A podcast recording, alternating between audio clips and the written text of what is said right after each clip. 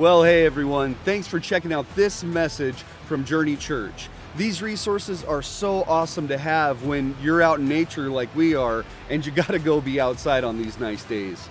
However, we want you to know that there is nothing better than true fellowship with believers and live worship with your fellow Christians. So be sure to use this message only in conjunction with getting fed in a community of believers.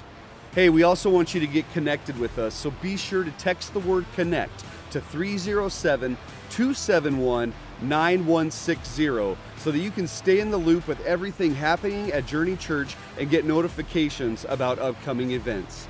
Hey, we pray that this message encourages you and inspires you as you continue this life on your walk with Jesus.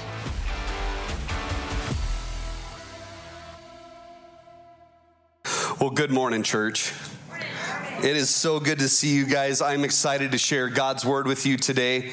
Uh, before we get started, though, I have a story that I would like to share with you. Uh, a few years ago, I really started getting into building furniture with uh, with wood. Really started working with different pieces of wood and, and wanted to do some just simple projects to start out.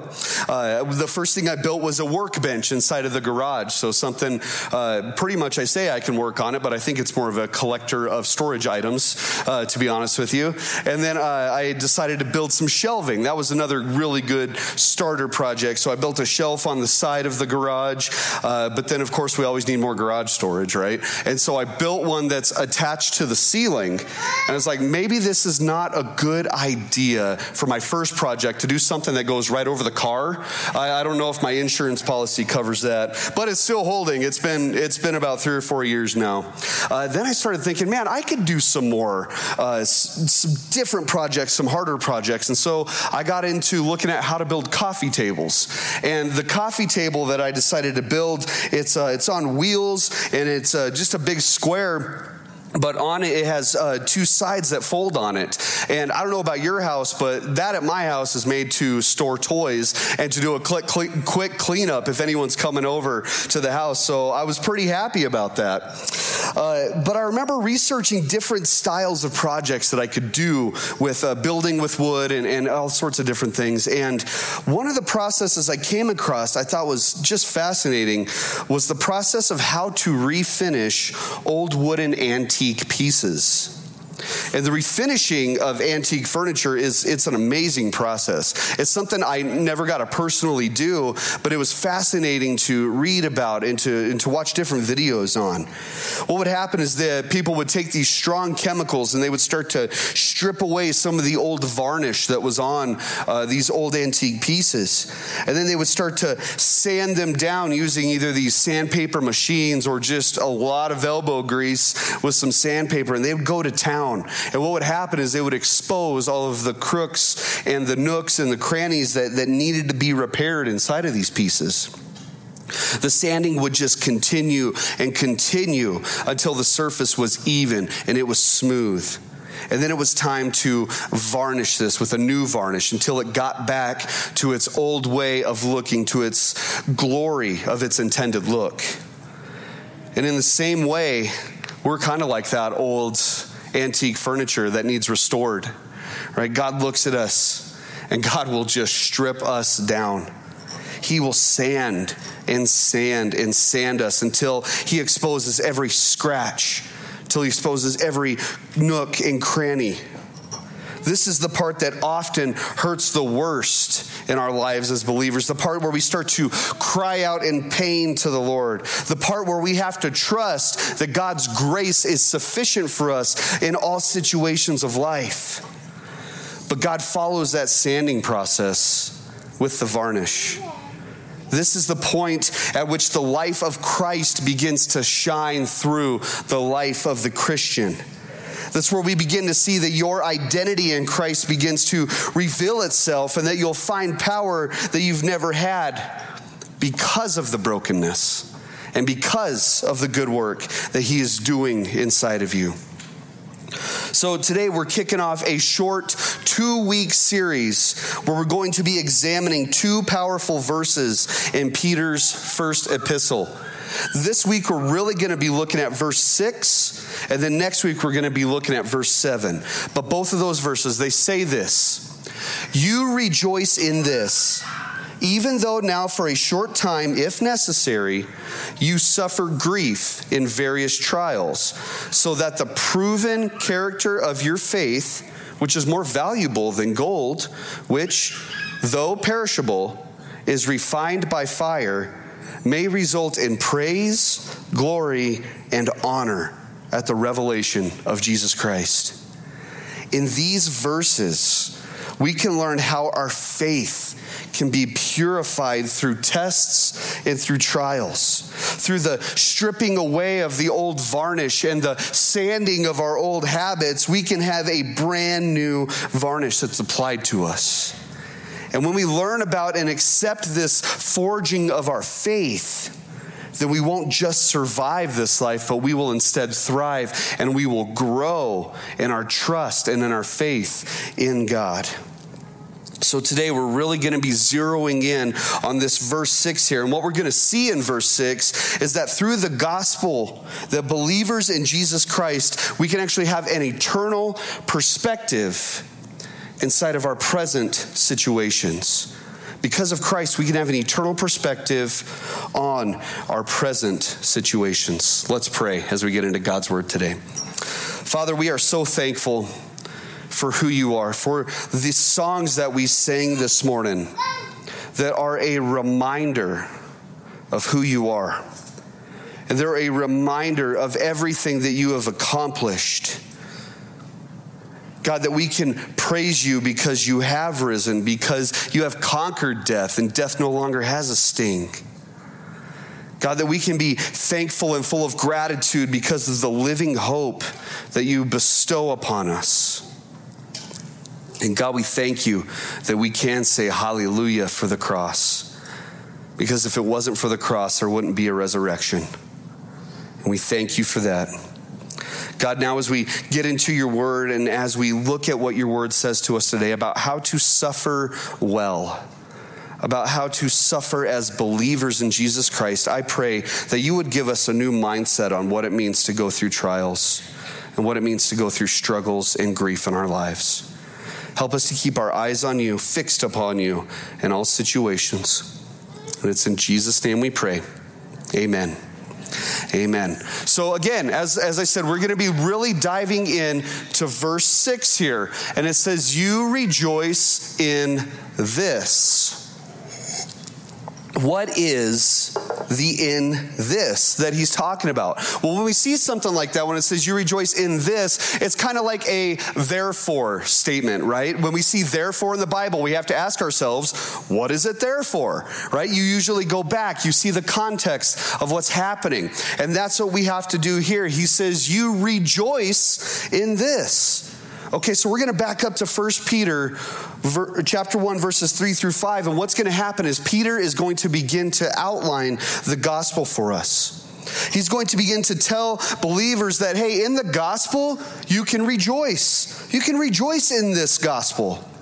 And the rejoicing can take place regardless of what circumstances you're going through in life. Because the gospel is such good news, it's going to trump every bit of bad news that we could ever encounter. So let's go back and see what it says in those verses.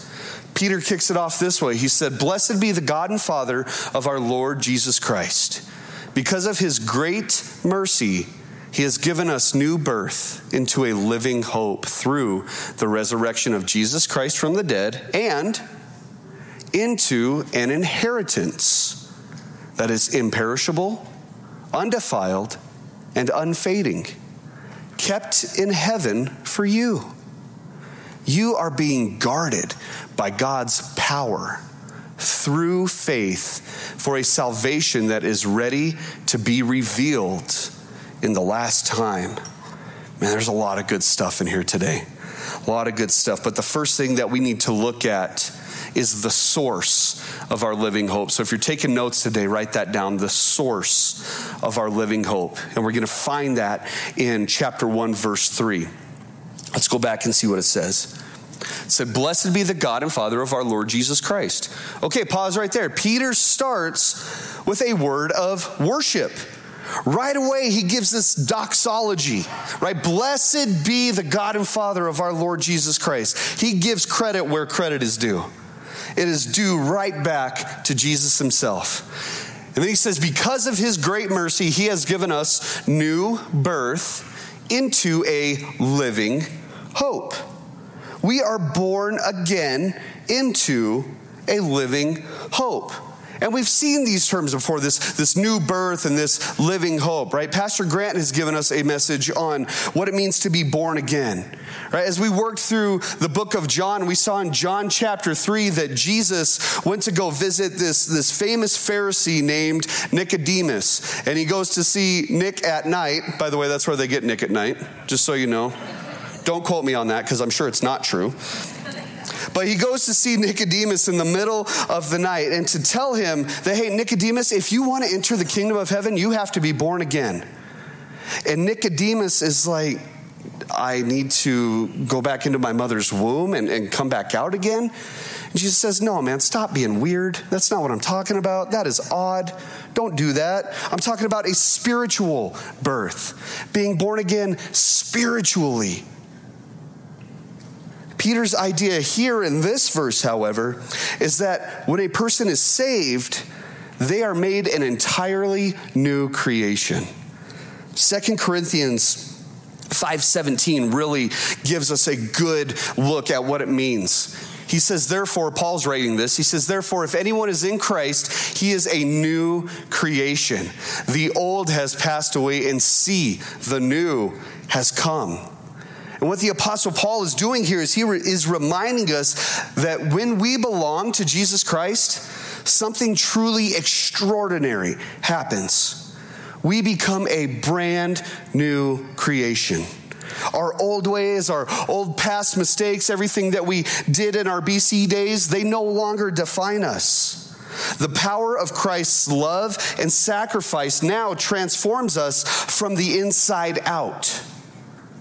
It's as if we've been given a fresh start in life. We have been given a brand new, clean slate. That old one is gone and it is replaced with a new one. This isn't just some surface level change, right? Not some surface level cleaning that Pat and Candy were doing up here on the stage for us, right? This is something brand new. It is a profound shift in our identity and in our purpose in life. When we embrace Christ, we're not just simply turning over a new leaf, we are embarking on a new life, a life that is in sync with God's plan for us and His purpose for our lives. Now, this newness isn't something uh, that's like temporary or, or fleeting. Right? Has, has anyone bought a new car before? You get a new car and it has Oh, that new car smell. Oh, it smells great. I've seen some of the new vehicles, they have television screens in them or giant tablets in them now. And they come with that, you know, that little plastic film that's on there. And when you pull it off, there's just such satisfaction. I don't know about you, but I get such satisfaction from pulling off that little piece of coverage that's right there. But you pull that off and then you start touching the screen and you get fingerprints all over it. And then if you were in my house and you bought a new vehicle, then about 30 minutes later, the whole back seat is covered in crushed goldfish. And so that's something that happens. But this newness that we're talking about here, it's not something temporary or fleeting. This is a lasting transformation that keeps on growing and it keeps on shaping us. It is a continuous journey of becoming more and more like Christ each and every day of our lives as we pick up our cross daily and follow Him. So let that sink in today that you are not defined by your past or your mistakes or who you were before Christ. Through Christ, you are a brand new creation, loved and cherished by the Creator Himself. Let that reality inspire you and guide you and fill you with that living hope that we sang about. Embrace the adventure of walking in the fullness of this new identity, knowing that, yeah, the old has passed away. That's not who I am anymore.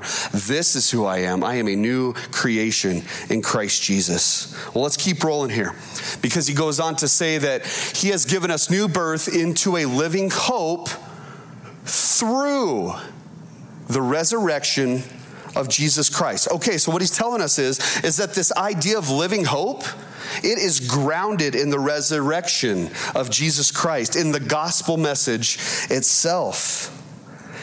Now, the gospel, it's, it's not just another tale. It's not like one of Aesop's fables or some kind of feel good message that's out there. No, this is the mind blowing good news about Jesus himself that Peter is writing about in these verses. Because God, in his infinite kindness, in his perfect wisdom, has bestowed upon us an awesome gift the gift of his very own son.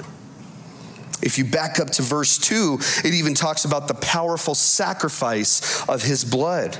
And because of that, this, this is now something extraordinary begins to happen to us. We, that means, yes, you and me included, we are forgiven and we are reborn now as this whole new creation. Jesus' sacrifice on the cross and his triumphant resurrection from the dead is what brings believers from all corners of the earth, from all time zones, from all different backgrounds, all different races, all different Uh, ways of life. It brings us all this remarkable gift of living hope. It's not just any hope, it's a hope that is alive and vibrant and eternal. We have a living hope, you guys, because we have a living God. We have a living hope because we have a living Lord. If Jesus was still in the tomb, then our hope would be dead. Paul even writes in a different letter, he says, if Jesus didn't rise from the dead, if that tomb was still with him and his body, then we have no hope. And what we're doing here is pointless. The tomb is empty. Jesus is alive, and because of that, our hope is alive. This is where the pieces for verse 6 really start to come together and really start to build that in this message that we were looking at. Because as we grasp the significance of these verses, we are unlocking the key to verse 6. Do you remember what it said? It said, You rejoice in this. Rejoice in this living hope. Rejoice in this gospel message. Rejoice in the fact that the tomb is empty and death does not have a sting. You can rejoice in this. And that living hope that Peter is talking about, that is what's going to help us when we go through the trials and grief that we will encounter this living hope, it, it's like a magical lens or, or just an awesome set of glasses that we get to look through in this life. It's, it's going to transform the way that we see the world right now when we look through those lenses and how we view the trials and the sufferings in this present moment as believers. You know, back in March, I went to uh, the Children's Festival. It was out at Camplex, and I used to go to that as a kid. But this year, uh, my my wife took took our two kids. My wife and I took our two kids, and the first booth that's set up when you walk in there is the highway patrolman, and you go in there, and they got their car parked there, and lights are flashing everywhere. They had all sorts of cool things, and of course, the kids are like, "Whoa!" So they walk over to it, and they're trying to touch all the buttons and fire this thing up. It was hilarious, uh, but I remember off to the side of the car was this big old piece of tape. And I had asked the officer, I said, What's that piece of tape for? He said, Well, all you got to do is walk in a straight line on that piece of tape. And if you make it all the way to the end, I'll give you a Kit Kat. And if anyone knows, you can bribe me easily with a Kit Kat, okay? I'll do just about anything except sin for a Kit Kat, okay? And so I'm like, oh, easy. And so I line up on the line. He says, oh, but hold on. You have to put these on. And he hands me these space age looking goggle things that I put on and realize, oh no, these are beer goggles. I can't see a thing. I put them on. I don't know up from down, let alone could I walk a line for the Sidewalk Olympics here. I don't know how to do that. But that's not the kind of goggles that God gives us. Those aren't the kind of lenses that we get as new creations. The lens that we get from God gives us an eternal perspective, which is going to illuminate our daily reality if you will allow it to. Because you could continue to walk around like a sourpuss, always grumpy, crabby about everything in life because you're choosing to wear the highway patrol's goofy goggles. Or you can choose to listen to what God says and view your life, view your joys and your challenges through better lenses, through God's lenses. Because the things we face today, they can be all colored by that radiant hue of living hope. And those special glasses that let us glimpse the beauty of the eternal here and now. So the gospel isn't just a story, it's an invitation to a life transforming journey. Through Jesus' sacrifice and his resurrection, we're not just patched up. We don't just have wood filler put into places that used to be marks and dings. No, we are made brand new. And that living hope that we've been talking about, it's not just some distant dream that we can have. It is a living, breathing reality that shapes how we view everything around us today. So let that sink in. Let that light up your life and let it fuel the adventure of your faith today. And so that is the source of our living hope, right? We've seen that the source of this living hope that we've talked about, it's the new birth that we receive through the gospel.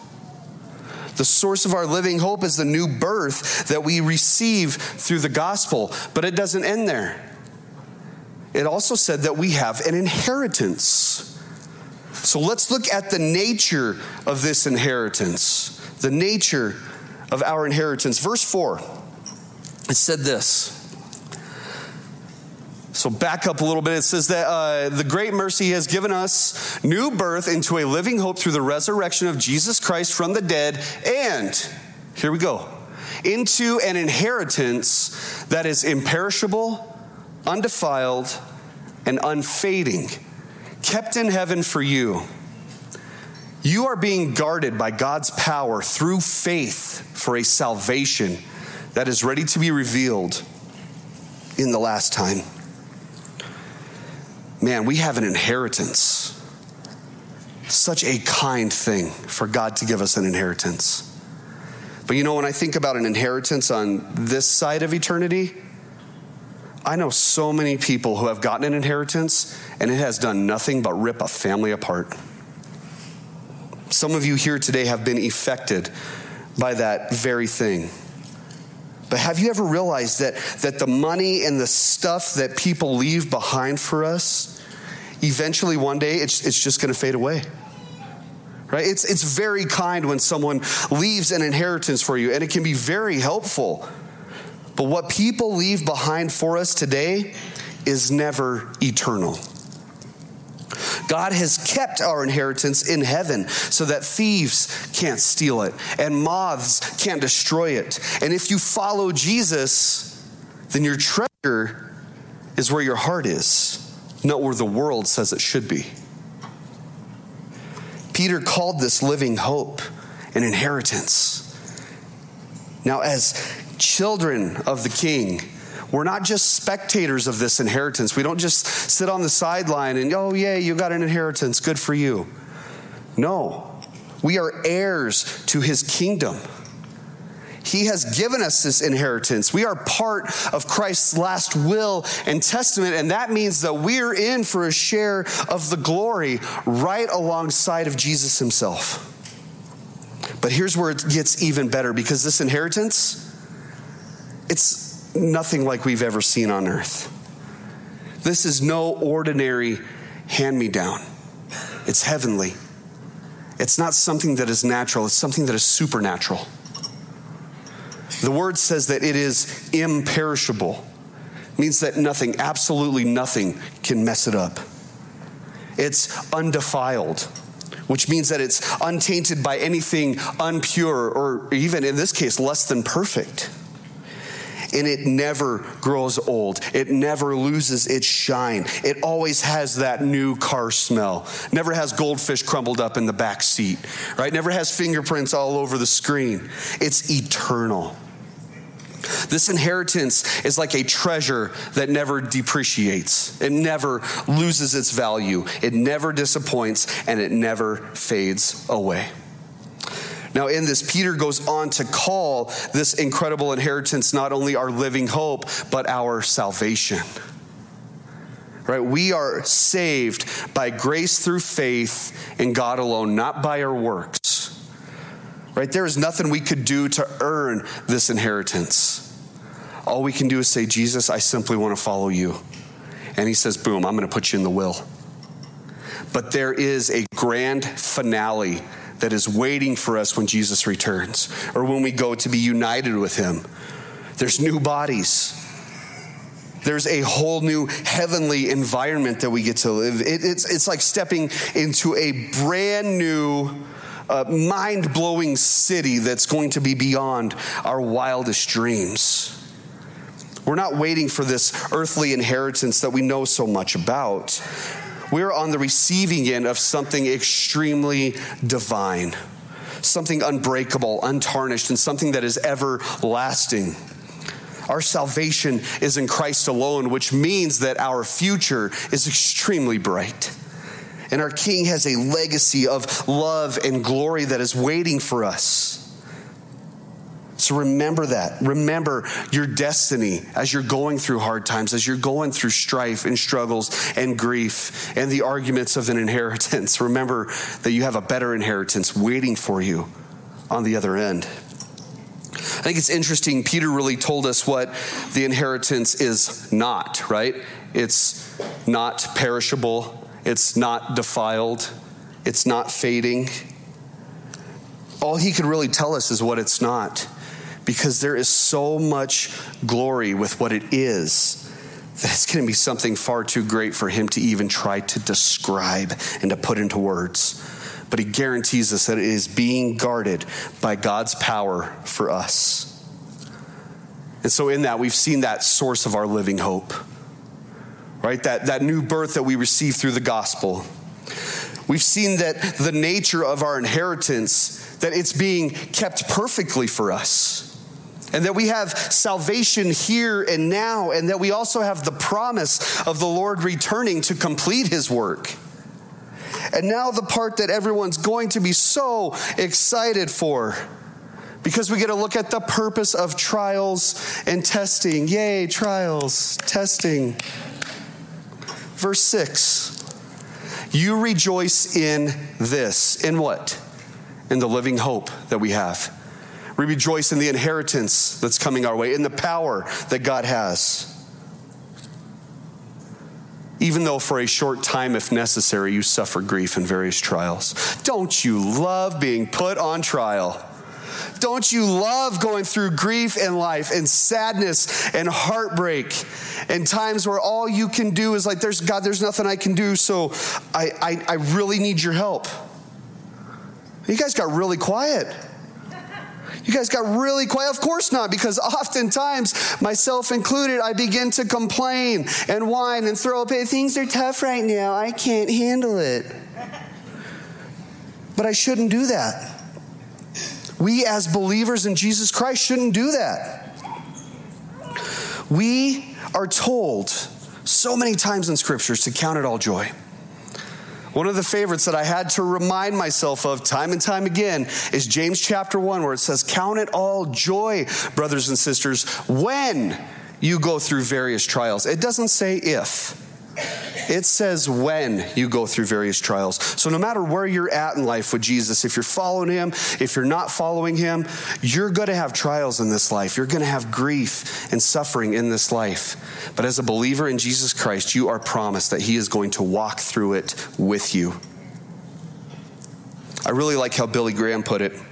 He said, Comfort and prosperity have never enriched the world as much as adversity has. I remember how united everyone was on September 12th, 2001.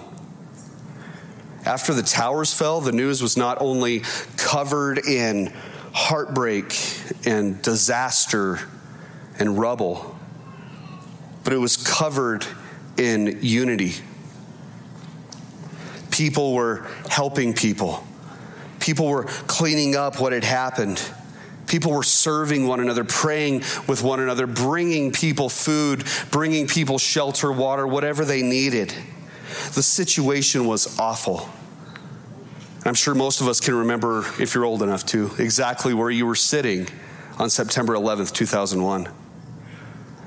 But one of the things we can remember from that is that that adversity really brought love for your fellow man into the picture. The Lord is able to redeem difficult situations. And when his people trust him through those trials and through those hard times, he can use them in remarkable ways. You know, to get real deep on you, let's take the crash test dummies, for example. So theologically sound, crash test dummies are. Did you know that car companies will put two dummies like this in a car and then they ram it into a wall? There will be one dummy behind the wheel. He's probably, you know, drinking coffee and texting and driving. That's why he's a dummy. But then you have one dummy on the passenger side as well. And the goal for the company is to not just be mean to the vehicles, but it's to test these vehicles. They want to see how much these vehicles can take. They want to find out where are the flaws that need to be corrected in this vehicle. And they want to see how much these cars can stand with the ultimate goal of making the car better. Truth be told, some of us are just dummies. You got one talking to you right now if you're listening. We get rammed into a wall and we think, man, God is just trying to mess up everything when He's just simply trying to make us trust Him more. He's trying to make us better Christ followers. He lets us run into the walls so that we can identify the flaws that are in our lives. He shows us things about ourselves. The, the things we said, oh, I'm, I am never going to do that. Bam, right into a wall. God, I, I am never going to use language like that. Bam, right into a wall. Oh, I said, I am never going to visit that place. I'm never going to go there. Bam, right into the wall. He allows us to see our own imperfections so that we realize we are not like Him as much as we thought we were. God allows us to have encounters in life that will show us our need for Him. When we think we have it all figured out, no, God, why don't you sit in the back seat this time? Bam, right into a wall. We need God to be in the driver's seat so that we don't go right into the wall. He says this, though, even though now, for a short time, if necessary, you suffer grief in trials. So he tells us here that, however, these, these things are going to happen, they're not temporary, or they are temporary, excuse me, they're not permanent. So, describing that time of grief, Peter writes that. He says, even though now for a short time, what he's saying is, in the grand scheme of life, it's not that long. You know, Pastor Aaron gave us the, the illustration of a rope that goes on for eternity, and there's a little piece of rope that's right on the end, and that represents your life. That's all it is. And the rest of it goes on for eternity. The book of James calls it but a vapor. If you were to take a squirt bottle and squirt it once into the air, that's your life. Your life is but a vapor. It's very quick, very short. There was a guy by the name of Oliver Burkeman, and he wrote a book that was called Time Management for Mortals. I don't know why for mortals. I'm still trying to figure that out because I don't think any other species would really need time management. I don't really see the animal kingdom cramming in time to go pick up the dry cleaning or the kids. But, anyways, time management for the mortals. And the whole idea behind this book is that life is way shorter than we realize. Think about it this way let's say you live to uh, 80 years old. That means that you have roughly 4,000 weeks to live. That's it. Now, if that's all there is, then tough times would feel even worse. because every week in your life would be super important. That's time management for mortals. But for those of us who believe in Jesus Christ, who have eternal life, we know that there's more than just 4,000 weeks. We believe that there's a forever that is waiting for us, and that's what gives us the strength to keep going, even when things get tough. There's a bigger picture beyond these short weeks, and that's what gives us the living hope and the power to keep pushing forward. You know, when we see things through that eternal perspective, through those heavenly lenses that we talked about, then we need to remember that life goes by really fast. When we're going through hard times, they might feel like they're never going to end. But take heart because Jesus said that he overcame the world. And our time on earth is quite short in comparison to forever. So when you're hurting, it's good to take a moment and check on how we're thinking. Are we just focused on the pain that's, that's here and right now? Or are we looking forward to the amazing life that's waiting for us in eternity? And we're realizing, hey, I can count this joy because it will be for a short time.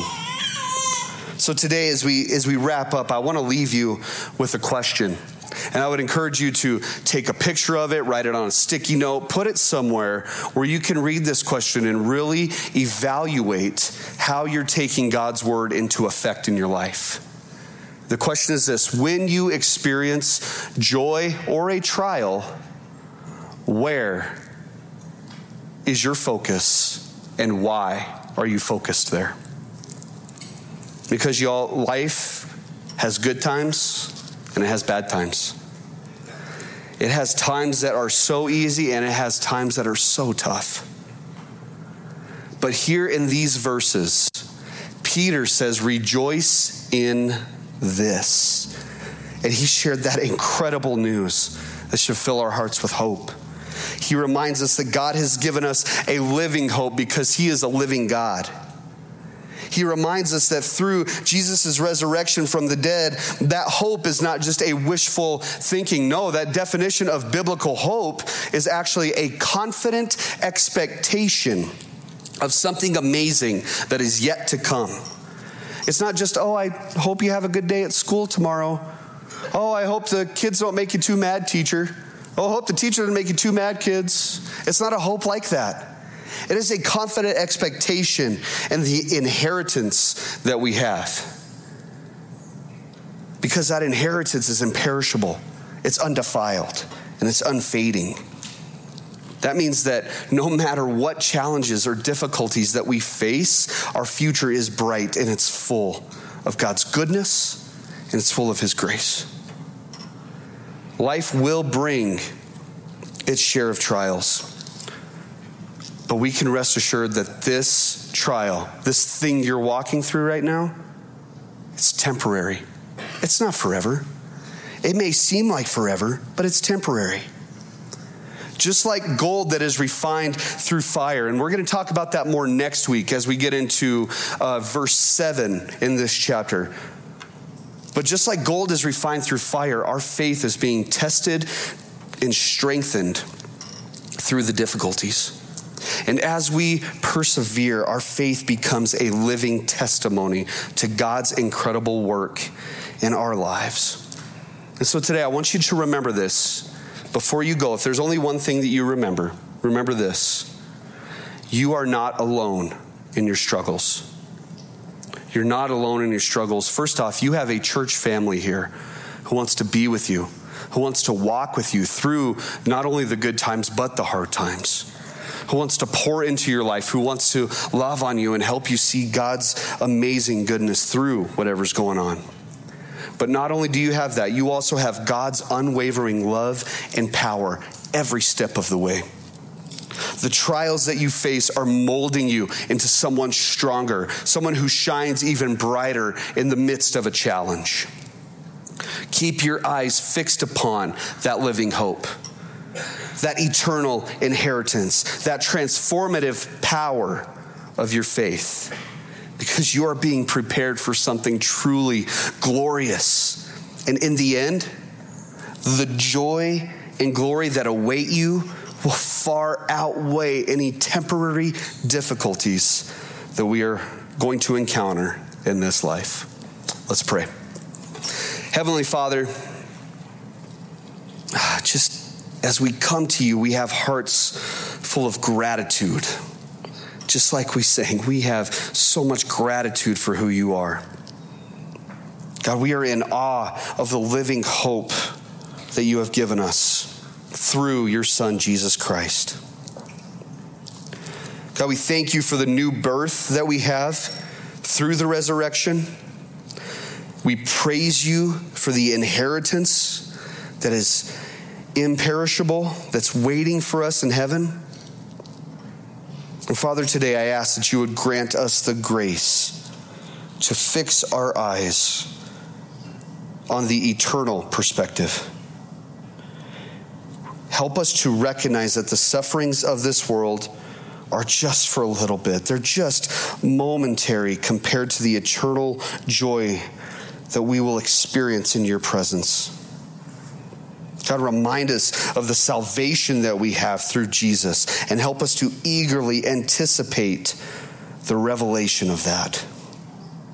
God, in the midst of our struggles, I ask that that peace that surpasses all understanding would guard our hearts, would guard our, guard our minds.